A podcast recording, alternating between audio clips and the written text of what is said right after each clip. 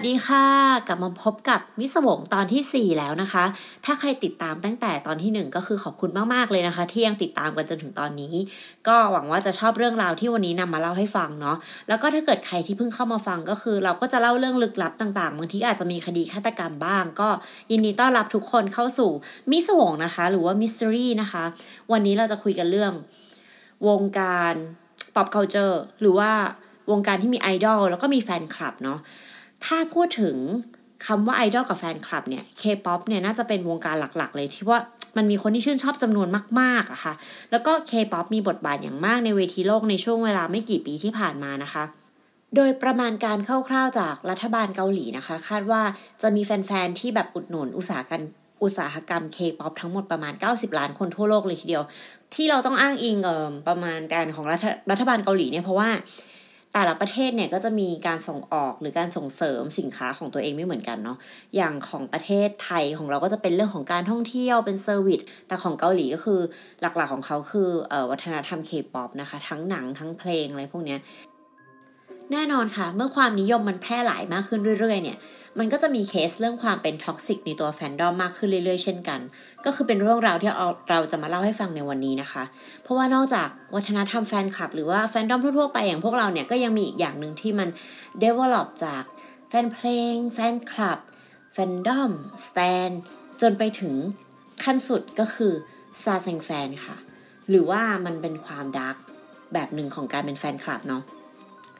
คำว่าซาแซงเนี่ยมาจากคำว่าซาที่แปลว่าส่วนตัวค่ะ แล้วก็แซงที่แปลว่าชีวิตนะคะ รวมกันเนี่ยแปลว่าชีวิตส่วนตัวค่ะเออมันถูกนำมาใช้ในความหมายว่าแฟนคลับที่ลุกล้ำความเป็นส่วนตัวของศิลปินเนี่ยคือเขาจะมีความหลงไหลคลั่งไคล้แบบเกินพอดี ล้ำเส้นเกินกว่าคำว่ารักหรือว่าชื่นชอบแบบปกติไปไกลมากๆนะคะ แล้วก็ไม่เพียงเท่านี้นะ กลุ่มซาแซงแฟนเนี่ยยังแอบเหยียดแฟนคลับทั่วไปด้วยว่า การที่ไม่เป็นแบบเขาเนี่ยคือถือว่าไม่อุทิศตนเพื่อไอดอลที่ตัวเองชื่นชอบเนาะเพราะฉะนั้นเอ่อโพสิชันของเขาของความรักของศิลปินเนี่ยก็คือสูงส่งกว่าคนทั่วไปมากซาแซงแฟนเนี่ยคือเหมือนแบบขั้นสุดของการเป็นแฟนคลับอะเขาอันนี้คือสิ่งที่เขาคิดนะแต่เดี๋ยวเราเราลองมาดูพฤติกรรมแล้วก็เรื่องราวต่างๆ กันดีกว่าค่ะว่าเป็นยังไง เริ่มจากสมาชิกวง 2PM ก่อนเลยค่ะ แท็กยองนะคะ หรืออกแท็กยองเนาะได้รับจดหมายจากซาแซงสาวคนหนึ่งค่ะ ขอเรียกชาวซาแซงว่าซาแซงละกันนะ เธอเขียนจดหมายเนี่ยโดยมีเนื้อจดหมายว่าฉันขอมอบจดหมายที่เขียนด้วยเลือดประจำเดือนของฉันให้แก่แท็กยอง อกแท็กยองจะมีชีวิตอยู่ไม่ได้ถ้าไม่มีฉัน ฉันโรยจดหมายด้วยขนจากตรงนั้นด้วย เป็นไงวีรกรรมแรกคนลุกมะ ก็คือเขาเขียนจดหมายเนี่ยโดยใช้เลือดเมนง่าย ๆ ก็คือ คือแฟนคลับเนี่ยช็อกมาก พอรู้เรื่องนี้นะ ก็คือตามล่าหาซาแซงคนนี้ค่ะ สุดท้ายเนี่ยเธอได้รับความเกลียดชังจากสาธารณชนเนี่ยเป็นจำนวนมาก จนต้องออกมาขอโทษกับสิ่งที่เธอได้ทำลงไปนะคะ ก็ไม่รู้ว่าเธอจะรู้สึกแย่จริงๆไหม แต่ก็อาจจะ อีกเรื่องหนึ่งก็คือวงอ่าเซียนบลูค่ะ อาจจะนานหน่อยเนาะนักร้องในวงเนี่ยชื่อว่าจงจงยอนนะคะ กำลังฝึกกีตาร์อยู่ในห้องพักของเขาเองเนี่ยแหละ ในขณะที่เขากำลังแบบดีกีตาร์แล้วก็อาจจะบ่นกับตัวเองว่าเฮ้ยไอ้บาเอ้ยทำไมเราแบบ เราเล่นท่อนนี้ไม่ได้สักทีอะไรเงี้ยมีเสียงเงี้ยคือน่ากลัวปะคือมีเสียงหัวเราะออกมาจากแบบว่าหลังตู้ของเขาอะเขาก็เลยเดินไปดูเว้ยว่าเป็นอะไรวะ มีเสียงอะไรเกิดแบบเฮ้ยหลอนหรือเปล่าอะไรเงี้ย สุดท้ายเจอว่ามีซาแซงสาวหลบอยู่หลังตู้ค่ะ ก็เป็นหนึ่งในความครีปปี้กันไปนะคะ ส่วนเรื่องที่ 3 นะคะ เป็น Girl Generation ค่ะ Girl Generation เนี่ยกำลังแสดงเพลงอยู่ในงานคอนเสิร์ตนะ เพลง Run Devil Run ค่ะ ในระหว่างที่เขากำลังร้องเพลงเนี่ย You better run run อะไรเงี้ยก็มีผู้ชายคนหนึ่งเนี่ย ขึ้นมาบนเวที แล้วก็ลากเทยอนออกไปเทยอนเลยนะเว้ย คือแบบคือปกติเนี่ยเวลาเราแสดงเขาแสดงคอนเสิร์ตเนี่ยก็จะมีอาจจะมีแบบเทคนิชเชียนขึ้นมาดูบ้างเวลาแบบมีอะไรผิดผิดพลาดบนเวที แต่ว่าอันเนี้ย มันเป็นแบบอยู่ดีๆมาลากคนในวงออกไปอะ่ะโชคดีที่ซันนี่นะคะ สมาชิกอีกคนหนึ่งเนี่ยเห็นเหตุการณ์ เธอก็เลยเดินตามไปรั้งแทยอนเอาไว้ เธอก็น่าจะรู้แหละว่าเฮ้ยผู้ชายคนนี้ไม่ได้อยู่ในวง crew ที่แบบเอาไว้ดูแลอะไรเงี้ยเป็น stage crew อะไรเงี้ยก็เลยผู้ชายคนนี้ก็เลยถูกจับตัว ก่อนที่จะลักพาตัวแทยอนสำเร็จ ส่วนตัวเนี้ยก็มองว่า เขาไม่น่าจะทำสำเร็จอยู่แล้วตั้งแต่แรกเพราะว่าอาลองนึกดูว่ากว่าจะลากจากเวทีลงไปหลังเวทีอะไปที่ที่ที่เขาจะเตรียมไว้เป็นรถหรืออะไรก็ว่าไป แต่ว่าน่ากลัวเว้ยเพราะว่าอยู่ดีๆมีคนมาแบบ grab เราดึงเราไปอะไรเงี้ย โดยที่ไม่ใช่แบบการ protect แต่มันเป็นแบบว่าความรุนแรงอะยังไงมันก็ต้องน่ากลัวหรือเปล่าแล้วแบบ ความปลอดภัยของศิลปินนะ มันก็เหมือนค่อนข้างต่ำนะ ถ้ามองแบบเนี้ย ปล่อยให้ใครก็ไม่รู้ขึ้นมาบนเวทีได้ค่ะ นอกจากซาแซงแล้วก็ยังมี anti-fan นะ แต่ว่า anti-fan จะเล่าแบบเร็วๆแล้วกัน คือซาแซงกับ anti-fan เนี่ยไม่เหมือนกัน เพราะว่าซาแซงเนี่ยเขาเป็นแบบว่าความรักจนหมกมุ่นกลายเป็นความชอบแบบแปลกๆอะ่ะ แต่ว่า anti-fan เนี่ยเป็นความเกลียดความแบบเอออยากทำร้ายอะไรอย่างเงี้ยค่ะ เจ้าตาลิสของเรานะคะลิซ่าแบล็คพิงนะคะ เคยถูก anti-fan เนี่ยขู่จะใช้ปืนยิงในวัน comeback ของเธอเนาะ มีการโพสต์ข้อความในโซเชียลมีเดียว่าแบบ um, I will kill Lisa and I have my gun already หรือว่าฉันจะฆ่าลิซ่าฉันเตรียมปืนไว้เรียบร้อยแล้วนะ แล้วก็มีการโพสต์ภาพรูปฝังศพลิซ่าอะไรเงี้ย คือแม่งแบบมันก็ disturb อะนึกออกปะคือ โอเคเขาอาจจะไม่ได้แบบจะบุกมาทำจริง ๆ เราก็วิวป่ะ ถ้าเราโดนขู่ฆ่าอะไรอย่างเงี้ย แล้วมันก็เลยเกิดการแบบว่าแฟนคลับก็ต้องแบบเรียกร้องให้ค่ายเนี่ยออกมาปกป้องสาวลิซ่านะ โดยการติดแฮชแท็ก protect Lisa เพื่อให้กำลังใจ แต่เราว่าช่วงนั้นลิซ่าโดนหนักมากเลยว่ะ แล้วช่วงนี้ไม่รู้เป็นยังไงแล้ว เรื่องแอนตี้แฟนของลิซ่าเนี่ย แต่ก็ช่วงนั้นเราสึกว่าแบบเราสงสารเธอมากจริงๆนะ แล้วก็สงสารทุกคนด้วยที่โดนพวกแอนตี้แฟนเพราะว่าการเป็นศิลปินเนี่ยมันคือที่แบบสว่างเนาะและแอนตี้แฟนก็คือที่มืดอะเอาภาพเราไปแบบ ไปตัดต่อพวกภาพโป๊นาจารเอยมาแบบแอบแบบแฮกนู่นนี่อะไรเงี้ย หรือว่าแบบขู่ฆ่าทุกวันทุกวัน ส่งข้อความมาแบบจะฆ่าแกจะฆ่าแกทุกวันอะไรพวกเนี้ยมันก็ ยังไงมันก็แบบน่ากลัวอะเออ มีเคสหนึ่งนะ อันนี้เป็นซาแซงที่ develop เป็น anti fan เราฟังจากเอ่อ untitled case แล้วก็เหมือน Mission to Pluto ด้วยเขาก็มาเล่า คือเราเป็นแฟนคลับของทั้งสองรายการ เชื่อว่าทุกคนที่ฟังมีสวงก็น่าจะเป็นเหมือนกัน ถ้าชอบเรื่องแบบลึกลับฆาตกรรมอะไรพวกนี้เนาะ ก็คือเขาเล่าว่ามีเอ่อไอดอลคนเราเราต้องขอโทษด้วยเราจำชื่อไม่ได้ ไม่แน่ใจว่ามายูหรือว่าอะไรสักอย่างประมาณนี้ค่ะ คือเธอเนี่ยก็เป็นไอดอลแล้วก็มีคนติดตามเธอก็คือรักเธอมาก แล้วก็ส่งของขวัญให้เธอตลอดอะไรเงี้ยเป็นผู้ชายเนาะแล้ววันหนึ่งเนี่ยมายู น้องมายูเอ้ยเขาเรียกอะไรวะ เอาเป็นว่าไอดอลแล้วกัน เดี๋ยวเรียกผิด เดี๋ยวเดี๋ยวน่าเกลียด เอ่อไอดอลสาวคนนี้เขาก็รู้สึกไม่สบายใจ เขาก็เลยส่งของขวัญคืนอะไรเงี้ย ระหว่างนั้นมันก็มีเรื่องราวมากมายแหละ เอาเป็นว่าสุดท้ายเนี่ย จากผู้ชายคนนี้ที่แบบว่าชอบเธอมากๆอะค่ะ เป็นแบบแฟนคลับ เป็นซาแซงของเธอ ติดตามเธอจนแบบน่ากลัวอะไรเงี้ย กลายเป็น anti เธอ กลายเป็นแบบด่าเธอ กลายเป็น สต์ด่าเธอทุกวันขู่จะฆ่าเธออะไรเงี้ยแล้วในที่สุดอะเขาก็มาฆ่าเธอจริง ๆ โดยการที่ใช้มีดแทงนะคะ แต่ว่าโชคดีมากที่เธอเนี่ยไม่เสียชีวิตนะ ก็แต่ชีวิตเธอก็มีวันเหมือนเดิมอะค่ะ แล้วก็นี่ก็เป็นหนึ่งในเคสไปตามฟังกันได้เลยนะคะก็อันนี้คร่าวๆค่ะ ระหว่างแอนตี้แฟนหรือก็ซาแซงเนาะวิรกรรมต่างๆของพวกซาแซงเนี่ยก็จะมีพวกแบบ แฮกทวิตไอจีบุกเข้าบ้าน ศิลปิน บุกเข้าห้องน้ำเพื่อไปพบกับศิลปิน หรือว่าแอบตั้งกล้องติดเครื่องดักฟังอะไรอย่างเงี้ยค่ะ สะกดรอยตามสต็อก กรีดแขนเลาะแขนตัวเองเป็นเขียนเป็นข้อความบอกรัก หรือว่าส่งผ้าทำไมใช้แล้ว เขียนข้อความอะไรพวกเนี้ยคือมันแบบไม่ไหวจริง แล้วก็มีศิลปินที่ทนไม่ไหวที่ออกมาด่าก็มีนะ พอฟังไปฟังมามันก็จะมีคำถามนะว่าพวกซาแซงเนี่ยเขารู้ข้อมูลของพวกศิลปินได้ยังไง เพราะว่าเราเราก็ไม่รู้นะว่าไอดอลเขาพักอยู่ที่ไหนอะไรพวกนี้แต่ว่าพวกนี้เขาจะรู้ค่ะ เพราะว่าการเป็นแฟนคลับเนี่ยมันมีอยู่ในทุกวงการถูกปะเออไม่ว่าใครจะทำงานอะไรก็แล้ว แต่สามารถเป็นแฟนคลับไอดอลได้ ซึ่งในทุกวงการเนี่ยก็จะมีคนที่เป็นซาแซงประมาณนั้น ที่คอยแบบ พรไวข้อมูลเนาะเช่น ถ้ามีเออซาแซงทำงานเกี่ยวกับเครือข่ายมือถืออย่างเงี้ยเขาก็หาเบอร์ได้หรือว่าแบบหาไฟบินได้ถ้าทำงานสายการบินอะไรอย่างเงี้ยมันก็จะมีพวกตารางงานอะไรต่างๆ ที่แบบมันมันสืบได้ประมาณนึงคือมันก็ต้องใช้ความสามารถในการสืบด้วยแหละ แล้วพอเขารู้ข้อมูลอะไรอย่างเงี้ยเขาก็จะบอกต่อๆกัน หรือมีการซื้อขายนะ เพราะว่าเหล่าแฟนคลับตัวแม่เนี่ย หรือว่าซาแซงตัวแม่ไม่เอาไม่เรียกแฟนคลับ เพราะว่าคนทั่วไปเนี่ยเขาเป็นแฟนคลับซาแซงเนี่ยไม่ปกติ ซาแซงเนี่ยเขาหลาย ๆ คนเป็นคนรวยๆรวยอย่างเงี้ยนึกออกปะหรือว่าเขาทำงานแบบเพื่อเอามาเปศิลปินใช่ปะซึ่งในขณะเดียวกันเนี่ยเขาก็สามารถจะเปข้อมูลของศิลปินได้นะคะ บางบางอย่างเนี่ยสามารถตั้งราคาได้แบบแพงมากๆเลยนะ เช่นเอ่อหมายเลขบัตรประจำตัวประชาชนอะไรพวกเนี้ยก็สามารถเอามาขายในตลาดมืดซาแซงได้เหมือนกันนะคะ เราอยากจะแบ่งซาแซงเป็นเลเวลง่ายๆเนาะเลเวลมือใหม่ก็จะเป็นพวกแบบว่า คิดว่าตัวเองเป็นแฟนคลับปกติอะแต่ถ้าเห็นศิลปินหรือไอดอลที่ชอบเนี่ย จะพุ่งเข้าใส่แบบแรงๆอะไปดึงไปดึงเสื้อไปอะไรเงี้ย คือเขาไม่ได้จะไปทำอันตรายนะ แต่ว่าเขาแค่คลั่งไคล้แบบว่ามากเกินไปหน่อย แล้วเรียกเขาว่าซาแซงก็อาจจะแบบไม่ไม่แฟร์กับเขาเท่าไหร่ แต่ว่ามันก็จะเป็นเส้นบางๆ และถ้าเขาก้าวข้ามไปอีกนิดนึงเนี่ยเขาก็จะเป็นซาแซงแบบมืออาชีพแล้วนะ เพราะว่าเลเวลสองของซาแซงก็จะเหมือนแบบมืออาชีพอะคือเป็นแบบ คอยตามศิลปิน stalk ไปทุกที่ สร้างความอึดอัดอะไรพวกนี้ให้ศิลปิน คือเขาจะรู้สึกว่าเขาอยากให้ศิลปินเนี่ยจำเขาได้แล้วนึกออกปะแล้วก็ไม่อยากจะให้แฟนคลับคนอื่นๆเนี่ยเข้าใกล้ศิลปินอะไรเงี้ยคือเขาอยากให้ศิลปินจำเขาได้แหละ แต่ว่าแบบมันอาจจะเป็นการจำที่ศิลปินแบบอาจจะไม่ค่อยชอบเท่าไหร่เนาะเลเวลที่สามก็คือฟีลลิ่งใกล้ๆ แบบปีศาจแหละ คือคลั่งไคล้หนัก บางครอบครัวเนี่ยต้องแบบว่าส่งไปหาจิตแพทย์เลยก็มี แล้วก็แบบบางคนชอบทำร้ายศิลปิน คือแบบบางทีได้จิ้มได้จกได้หยิกอะไรเงี้ย คือคือนางมีความสุขอะ่ะ ก็ไม่รู้นะว่าทำไมอะไรแบบนั้น แต่อาจจะเป็นเพราะว่ามาจากไมซ์เซตเดียวกับว่าอยากให้ศิลปินจำได้นั่นแหละ แต่มันก็อาจจะไม่ไม่ดีเนาะ ซึ่งเราว่าถ้าเป็นหมกมุ่นขั้นนั้นเนี่ย การรักษาหรือว่าการพูดคุยแบบจริงจังก็อาจจะต้องจำเป็นนะคะ เพราะว่ามีอีกมากมายเลยที่กลายเป็นเคสแบบว่าวางยาเอ่ยอะไรเอ่ยหรือว่าส่งแบบของที่มันแบบ toxic ให้ศิลปินอะไรพวกเนี้ยหรือว่าพยายามจะเข้ามาทำร้ายร่างกายแบบหนักๆพวกเนี้ยค่ะ คือมันค่อนข้าง develop จากความรักเป็นความหมกมุ่นจนกลายเป็น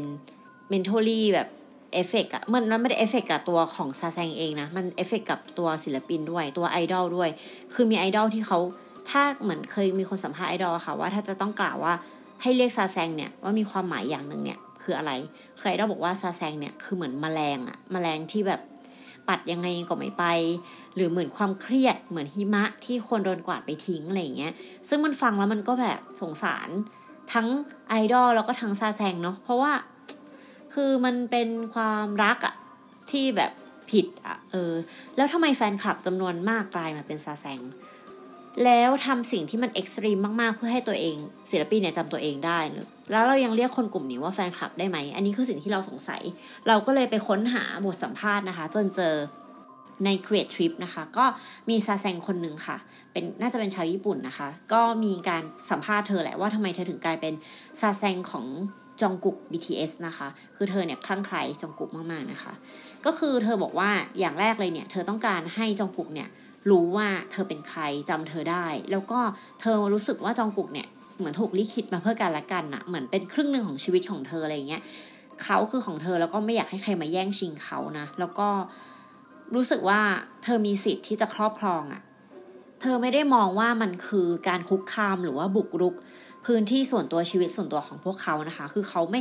คือง่าย ๆ ว่าเธอไม่เข้าใจแหละว่าเธอไม่ได้มีสิทธิ์แล้วไม่ได้เป็นเจ้าของไอดอลถึงเธอจะมีความรักให้พวกเขามากมายมากแค่ไหน มันก็ไม่ได้แปลว่าเธอมีสิทธิ์อะไรในตัวของเขามากไปกว่าการเป็นแฟนคลับ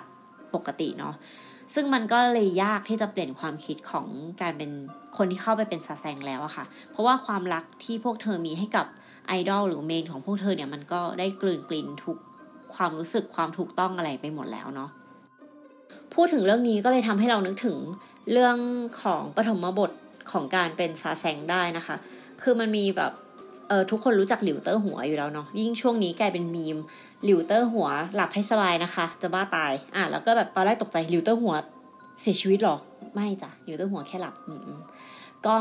พอดีพอดีอ่านแล้วก็เลยนึกถึงเรื่องนี้ขึ้นมาว่า คือหลิวเต๋อหัวเนี่ยเขาเคยมีแฟนคลับคนหนึ่งเว้ยเป็นเหมือนแบบฝันร้ายเลยนะ คือ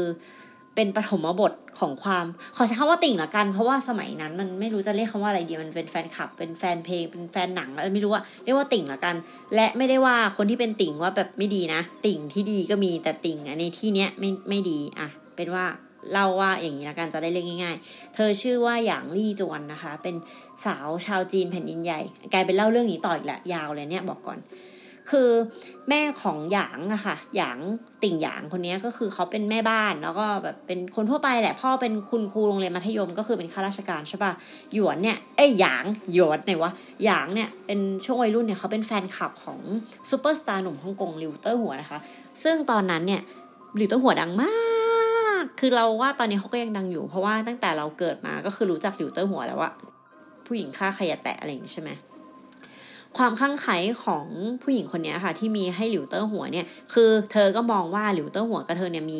มีแบบพรหมลิขิตต่อกันมีวาสนาต่อกัน ถ้าหลิวเต๋อหัวเจอเธอเนี่ย จะต้องรักเธอแน่ๆเลย เออ พอเธอเป็นวัยรุ่นปุ๊บ ความฝันของเธออย่างเดียวเลยก็คือ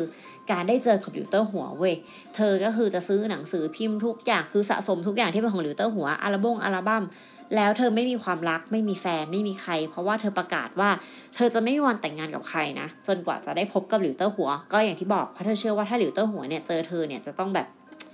มีแบบต้องรักเธอแหละอะไรประมาณนี้ นอกจากการตามไปพวกคอนเสิร์ตแฟนมีตต่างๆ ทุกที่นะ แล้วก็บัตรทุกใบที่เธอซื้อเนี่ยจะต้องเป็นที่ที่แพงที่สุด เธอยังบินไปฮ่องกงปีละหลายครั้ง ซึ่งมันคืออย่าลืมว่าครอบครัวของเธอเนี่ยเป็นแค่ชนชั้นกลางคือประกอบ ธุรกิจทั่วไปเป็นแม่บ้านเป็นเป็นคุณครูอะไรอย่างเงี้ยแสดงว่าค่าใช้จ่ายมันต้องสูงมากใช่ปะ่ะครอบครัวก็เลยต้องเริ่มกู้หนี้ยืมสินนะหรือว่าเอาบางอย่างไปขายอะไรเงี้ยเพื่อให้ความฝันของหยางเนี่ยมันเป็นจริง ให้เธอได้ไปเจอหลิวเตอร์หัวอะไรเงี้ยสุดท้ายแล้วเนี่ยบ้านเธอเนี่ยเป็นหนี้เยอะแยะเลยนะคะ ด้วยการที่เพราะว่าเธอเนี่ยต้องการไปตามตามหลิวเตอร์หัว เหตุการณ์ก็ดำเนินไปอยู่หลายปีแหละจนเธอเนี่ยย่างเข้าวัยประมาณ 20 ปลายแล้วซึ่งถ้าเป็นตอนเราสมัยก่อนหมายถึงว่าตอนเราเด็กๆอะ่ะคน 20 ปลายปลายเขาก็แต่งงานกันแล้วเนาะแต่ว่าสมัยนี้จะไม่ได้เป็นอย่างนั้นไงซึ่งตอนนั้นเนี่ยเมื่อเธอ 20 ตอนปลายเธอไม่มีงานไม่มีแฟน ไม่มีครอบครัว ไม่มีเพื่อน เธอไม่มีอะไรเลยเว้ยเพราะว่าเธอใช้ชีวิตของเธอทั้งหมดไปกับการเป็นติ่งของหลิวเตอร์หัว ในขณะเดียวกันเนี่ย พ่อเธอก็เกษียณราชการแล้วก็มีเงินก้อนหนึ่งมีบำนาญอะไรเงี้ยแต่มันก็ไม่ไม่เยอะอะไรเงี้ยสุดท้ายครอบครัวมันก็เริ่มย่ำแย่สถานการณ์การเงินเนาะพ่อของเธอเนี่ยถึงขนาดต้องขายเลือด ขายไต เพื่อหาเงินให้หยางเนี่ยบินตามหลิวเต๋อหัวไปตามที่ต่างๆ ซึ่งเธอก็ไม่เคยได้เจอหลิวเต๋อหัวแบบว่าจังๆนะ จนมีอยู่ครั้งหนึ่งเนี่ย หลิวเต๋อหัวได้จัดงาน fan meet เพื่อฉลองวันเกิดให้กับเขาเองอะไรเงี้ยปีประมาณแบบอายุเกือบเกือบห้าสิบอะไรประมาณเนี้ยเธอก็มีโอกาสได้ไปงานนี้สำเร็จ อ่า เธอก็ดีใจว่าแบบเฮ้ยเนี่ยความฝันมาถึงแล้ว เธอได้เจอหลิวเต๋อหัว แต่เธอก็ได้เจอหลิวเต๋อหัวในในฐานะแฟนคลับปกติอะค่ะ ที่แบบได้เข้ามาที่งาน อ่ามีการถ่ายภาพพูดคุยนิดหน่อยอะไรเงี้ย เธอก็เลยมองว่าแบบ เฮ้ยมันแบบมันน้อยมาก มัน ไม่พอหลิวเตอร์หัวต้องใช้เวลากับเธอมากกว่านี้ มันทุกอย่างมันเกิดขึ้นเร็วมากเกินไป เธออยากจะพูดคุยอยากจะแนะนำตัวเองสุดท้ายเธอก็ไม่ได้ทำแบบนั้น เพราะว่าคือแฟนคลับทุกคนก็จะมีเวลาของของแฟนคลับเนาะเพราะว่าถ้ามาคุยกับเธอนานกว่าคนอื่น คนอื่นก็อาจจะแบบไม่ได้รับการเขาเรียกอะไรอะได้แฟนมีทเท่าเธอเลยมันก็ไม่ได้ไงซึ่งในตอนนั้นที่เธอบินมาเนี่ย เธอได้แบบเอาพ่อแม่มาด้วยนะ เอาเงินเป็นค่าตั๋วค่าที่พักอะไรเงี้ยบินมาฮ่องกงด้วยเพราะว่าเธอมองว่า ทุกคนย้ายมาเลย เพราะว่าประมาณว่าถ้าหลิวเจอฉันในวันนี้เนี่ย ฉันก็คงไม่ต้องกลับมาจีนแล้วอะไรประมาณเนี้ย ซึ่งแบบเฮ้ยอะพ่อแม่เธอก็เป็นไปด้วยนะอะสุดท้ายมันกลายเป็นเรื่องเศร้า เพราะว่าในที่สุดอะคือหลิวเตอร์หัวก็ไม่ได้อยากเจอเธอต่อ คือไม่ไม่มีการพบแฟนคลับคนนี้ต่ออะไรอย่างเงี้ย เธอก็ต้องบินกลับจีนแผ่นดินใหญ่นะ แล้วพ่อของเธอเนี่ยก็สงสารเธอมากๆเลย เพราะว่าเธอเนี่ยเอาแต่ร้องไห้ค้ำควรอะไรอย่างเงี้ยว่าแบบทำไมไม่เป็นอย่างที่เธอคิด สุดท้ายพ่อของหยางอะค่ะก็เลยต้องใช้ไม้ตายนะเขาเลยเขียนจดหมายถึงหลิวเตอร์หัวประมาณ 12 หน้า ด่าลิวเตอร์หัวเว้ยว่าเขาว่าเป็นคนแบบเลือดเย็นไร้หัวใจอะไรเงี้ยแล้วก็พรรณนาความรักของหยางลูกสาวเขาเนี่ยที่มีต่อลิวเตอร์หัวว่าแบบรักเขามากแค่ไหนอะไรเงี้ยหลังจากเขียนเสร็จพ่อของหยางอะค่ะก็กระโดดลงไปในทะเลนะคะ เพื่อฆ่าตัวตาย ก็หวังว่าการตายของเขาเนี่ยจะทำให้ หลิวเตอร์หัวเนี่ยยอมมาพบหยางลูกสาวของเขา การตายครั้งนี้ค่ะ คือก็กลายเป็นแบบข่าวใหญ่ทั้งในจีนแล้วก็ฮ่องกง ทั้งหยางกับแม่ค่ะ ก็กดดันหลิวเต้าหัวผ่านสื่อไว้ว่าแบบหลิวต้องมาเคารพพ่อของเธอ แล้วก็ต้องพบกับเธอเป็นการส่วนตัวอย่างน้อยครึ่งชั่วโมงแล้วก็โทษหลิวเต้าหัวว่าเขาเป็นต้นเอที่ทำให้พ่อของเธอเนี่ยฆ่าตัวตายเนาะถ้าเขายอมมาพบกับเธอตั้งแต่แรก ตั้งแต่ตอนนี้เธอแบบ ไปแฟนมีตพ่อของเธอก็คงไม่ตาย ซึ่งเอาจริงๆ คือหลิวเต้หัวก็เจอเธอแล้ว ซึ่งเขาก็ชีตเธอเหมือนแฟนคลับคนอื่นๆของเขา ซึ่งก็ไม่ใช่ความผิดของหลิวเต้หัวเลยอะแล้วก็สาบแช่งหลิวเต้หัวผ่านสื่อมวลชนอะไรเงี้ยขอให้เขาสำลักอาหารแล้วก็เครื่องดื่มตายถ้าเขาไม่พบกับเธอ อันนี้พูดจริง ไม่หล่อเล่นคือเธอสาบแบบนี้ สุดท้ายเนี่ยหลิวเต้าหัวก็แถลงว่าเขาจะไม่ไปพบกับอย่างยังเด็ดขาด เพราะว่าถ้าเขาไปเนี่ยมันอาจจะมีแฟนคลับคนอื่นๆเนี่ยทำตามอย่าง กลายเป็นแบบโศกนาฏกรรมขึ้นมาเนาะแล้วหลิวเต้าหวยเนี่ยก็ขอร้องทุกคนว่าอย่าให้ความสำคัญกับหยาง เพราะมันจะทำให้สถานการณ์แย่ลงอะไรเงี้ยขอให้หยางเนี่ยพาแม่กลับไปที่จีน แล้วก็ใช้ชีวิตปกติเนี่ยไปพบจิตแพทย์ซะอะไรเงี้ยแต่จริง ๆ แล้วนะคะหลิวเต้าหัวเนี่ยเขาได้แอบช่วยจัดการอย่างในหลาย ๆ เรื่องนะ ในทั้งเรื่องของงานศพของพ่อเธอจ่ายเงินให้เธอกับแม่เนี่ยได้เดินทางกลับไปที่จีน แล้วก็ แอบใช้หนี้ให้เธอด้วยตอนหลังอย่างก็ออกมายอมรับอะไรเงี้ยหลิวเตอร์หัวก็คือจริงๆกับแกก็เป็นคนดีแหละ แบบ แต่ว่าแบบเขาก็ไม่สามารถที่จะแบบให้ความพิศวาสอะไรกับใครเป็นพิเศษได้นึกออกใช่ไหม ซึ่งคือแต่อย่างกับแม่เนี่ย ไม่พอใจนะ คือเรียกค่าเสียหายเรียกเงินเรียกอะไรอีกอะไรเงี้ย แต่ว่าผู้จัดการของหลิวก็ปฏิเสธอะไรอย่างเงี้ยค่ะ สุดท้ายเนี่ยบ้านของเธอก็ลำบากมากๆ เพราะว่าขาดเสาหลักที่เป็นคุณพ่อเนาะแล้วก็ต้องอยู่กับแม่อยู่แบบห้องแคบแคบอะไรอย่างเงี้ยอดอดอยากอยากมีหนี้สินก้อนโตที่จะต้องใช้ ซึ่งหลิวเต้าหัวเนี่ยก็ได้ใช้ให้เธอไปแล้วในบางส่วนนะคะ ทั้งที่เอาจริงเขาก็ไม่ได้เป็นคนก่อไหมสุดท้ายเนี่ย พอเธอโตแล้วอะประมาณแบบสามสิบสี่สิบกว่าแล้วเลย เธอก็ยอมรับแหละว่าสิ่งที่เธอทำอะสิ่งที่เกิดขึ้นอะ มันมันผิดแล้วก็เธอเสียใจที่เป็นต้นเหตุที่ทำให้พ่อของเธอเนี่ยเสียชีวิตนะ แต่ก็ยังแอบโทษหลิวเต้าหัวนะว่าแบบเหมือนเขาไม่คู่ควรกับการที่เธอเป็นติ่งขนาดนี้อะไรแบบนี้อืมเธอเสียใจที่หลิวเต้าหัวเนี่ยปฏิเสธที่จะมาเคารพศพพ่อเธออะไรอย่างเงี้ย แล้วก็สิ่งนี้แหละทำให้เธอตัดใจจากหลิวเต้าหัวได้นะ ซึ่งเอาจริงๆหลิวเต้าหัวเขาก็ได้รับผลกระทบจากเรื่องนี้ไม่น้อยเลยค่ะ เขาต้องไปพบจิตแพทย์อะหลัง เจออย่างเข้าไปอะเพราะว่าเอาจริงๆเราว่าเขาก็สะเทือนใจว่าแบบแบบจากการที่แบบเขาโดนสต็อก จนกลายมาเป็นแบบการที่มีคนเสียชีวิตเพราะเขาอะคือ เออ แต่ว่าทุกคนก็ไม่มีใครโทษหลิวโต้หัวเนาะเขาก็ทุกคนก็มองว่าเขาทำดีที่สุดแล้ว อันนี้ก็เป็นอภิมหาปฐมการติ่ง ซึ่งมันก็คงมีมาก่อนหน้านี้แหละ แต่ว่านี่เป็นเคสของ ดังประมาณนึงเราก็เลยหยิบยกมาเล่าให้ฟัง คือตอนแรกเราจะไม่ได้ข้ามมาเล่าเรื่องพี่หลิวนะเพราะเรามองว่าพี่หลิวเนี่ยสามารถเป็นหนึ่งในตอนมิสวงแบบแยกได้เลย ถึงความแบบความหยางความติ่งของคุณหยางอะไรเงี้ยแต่ว่าไม่เป็นไรก็ในเมื่อเราเล่าแล้วก็ตอนนี้ก็อาจจะยาวกว่าปกตินิดนึง ตอนนี้คุณหยางเขาก็กลับมาใช้ชีวิตปกตินะคะ เหมือนทำงาน แล้วก็อยู่กับคุณแม่มีชีวิตเรียบง่ายอะไรอย่างเงี้ยค่ะ มันทำให้เราสงสัยเนาะว่า แต่ละการเป็นสภาพจิตใจของซาแซงเนี่ยมันเป็นยังไง คือมีศาสตราจารย์ท่านหนึ่งอะคะ่ะที่เราได้ไปอ่านมาเนี่ยเขาศึกษาเกี่ยวกับสภาพจิตใจของซาแซงนะคะเขาเขาสรุปประมาณว่าเหล่าซาแซงเนี่ยมันมีด้านที่ต้องการการแข่งขันอยู่ในตัว คือหมายถึงว่าเวลาเราชอบใครคือเราปกตินะ ถ้าพูดถึงความรักแบบปกติอะถ้ามันมีคู่แข่งปุ๊บแบบว่าเราจีบคนนี้แล้วคนนี้ มีคนจีบอยู่ด้วยอย่างเงี้ยมันจะมีการแข่งขันเบาๆนึกออกปะซึ่งมันก็เหมือนกันมันเป็นจุดขับเคลื่อนที่ทำให้เขาเนี่ยทำแบบนี้มันทำให้เขาสามารถโอ้อวดกับเพื่อนได้ว่าเฮ้ยเป็นไงฉันรู้เบอร์โทรศัพท์ไอดอลนี่ฉันชอบนะฉันรู้เบอร์เลขบัตรประชาชนเขานะ ฉันรู้ว่าห้องเขาเบอร์นี้นะอะไรอย่างเงี้ย คือมันทำให้เขาเนี่ยนอกจากเหนือกว่าแฟนคลับทั่วไปเหนือกว่าซาแซงด้วยกันแล้วเนี่ยเขาก็ยังรู้สึกว่าเขาเป็นแบบได้รับการยอมรับในกลุ่มด้วยเลยซึ่งคราวนี้เราจะมาพูดถึงการปกป้องเนาะ ค่ายเพลงยักษ์ใหญ่อย่าง JYP อย่างเงี้ยค่ะเขาก็ออกแถลงการแบบระบุเป็นทางการอะไรเงี้ยว่าเขามีการดำเนินทางกฎหมายเพื่อปกป้องศิลปิน ก็เชิญชวนแฟนๆว่าช่วยเป็นหูเป็นตาในการตรวจสอบ ถ้ามีหลักฐานหรือว่ามีเบาะแสอะไรว่า มันมีคนที่หวังร้ายหรือว่าตัดต่อรูปหรืออะไรเงี้ยก็สามารถส่งอีเมลหาทางที่ JYP ได้โดยตรงนะคะ fan at jyp.com นะ f a n at jype.com นะคะ อยากถามว่าหลังจากที่ได้ฟังเนี่ย มีความเข้าใจเกี่ยวกับซาแซงมากขึ้นไหมคะ เอาจริงๆเราว่าอาจจะเป็นโรคลึกลับนึกออกไหมคือการเป็นแฟนคลับเนี่ยเป็นเรื่องปกติมาก การเป็นติ่งเป็นเมนมีเมนเป็นใครอะไรพวกเนี้ยเป็นเรื่องปกติมาก แต่โรคของซาแซงอะสำหรับเราอะเรารู้สึกว่ามัน เราก็ไม่เข้าใจความรักของเขานะ เพราะว่าความรักและความชอบที่มีให้กับศิลปินอะเรามองว่ามันก็ควรจะอยู่ในความพอดี เพราะอย่าลืมว่านอกจากหมวกที่เขาเป็นผู้ให้ความสุขแก่เราเนี่ยเป็น entertain ให้กับเราเนี่ยเขาก็คือคนธรรมดาคนหนึ่งเนาะเขาควรจะได้ใช้ชีวิตอย่างมีความสุข ตามที่เขาต้องการมีความสงบที่เขาแบบเหนื่อยจากการทำงานเจอคนมากมายอะไรอย่างเงี้ยให้เขาได้พักให้เขาได้แบบมี space ส่วนตัวอะไรเงี้ยบ้าง โดยที่ไม่ต้องถูกรังควานอะไรเงี้ย เพราะว่า ความรักที่ดีคือความรักที่อยู่ในความพอดีค่ะ ความรักที่ไม่ทำให้อีกคนนึงรู้สึกอึดอัด หรือว่าได้รับบาดเจ็บได้รับความหลอนจากความรักของเราอะถูกปะเวลาเรารักใครแล้วก็ต้องรักให้พอดีนะคะ สามารถแอพพลายได้กับทุกความรักอะไรค่ะ ไม่ใช่เฉพาะศิลปินนั่นจะเป็นแฟนจะเป็นเพื่อนหรือเป็นคนที่เรารู้สึกดีด้วยอะไรเงี้ยค่ะ ก็ต้องอยู่ในเส้นที่แบบทั้งเราทั้งเขามีความ consent แล้วก็ มีความหลงใหลเท่าๆกันนะ ไม่มากไปกว่ากัน หรือว่าไม่ทำให้อีกฝ่ายอึดอัด วันนี้พิศวงเอ้ย มิสวงอะพูดชื่อรายการผิดเหนื่อยอะพูดยาว วันนี้มิสวงก็ประมาณนี้เนาะก็หวังว่าชอบแล้วก็ได้มุมมองใหม่ๆ เกี่ยวกับ pop culture ที่มันก็มีความ dark ของมันอยู่นะคะ ก็เอาไว้ติดตามกันใหม่ค่ะ ตอนหน้าก็จะมีเรื่องราวสนุกๆ มาเล่าให้ฟัง อ่าหายไป week หนึ่งก็อย่าโกรธกันนะคะ เพราะว่าช่วงนี้งานยุ่งมาก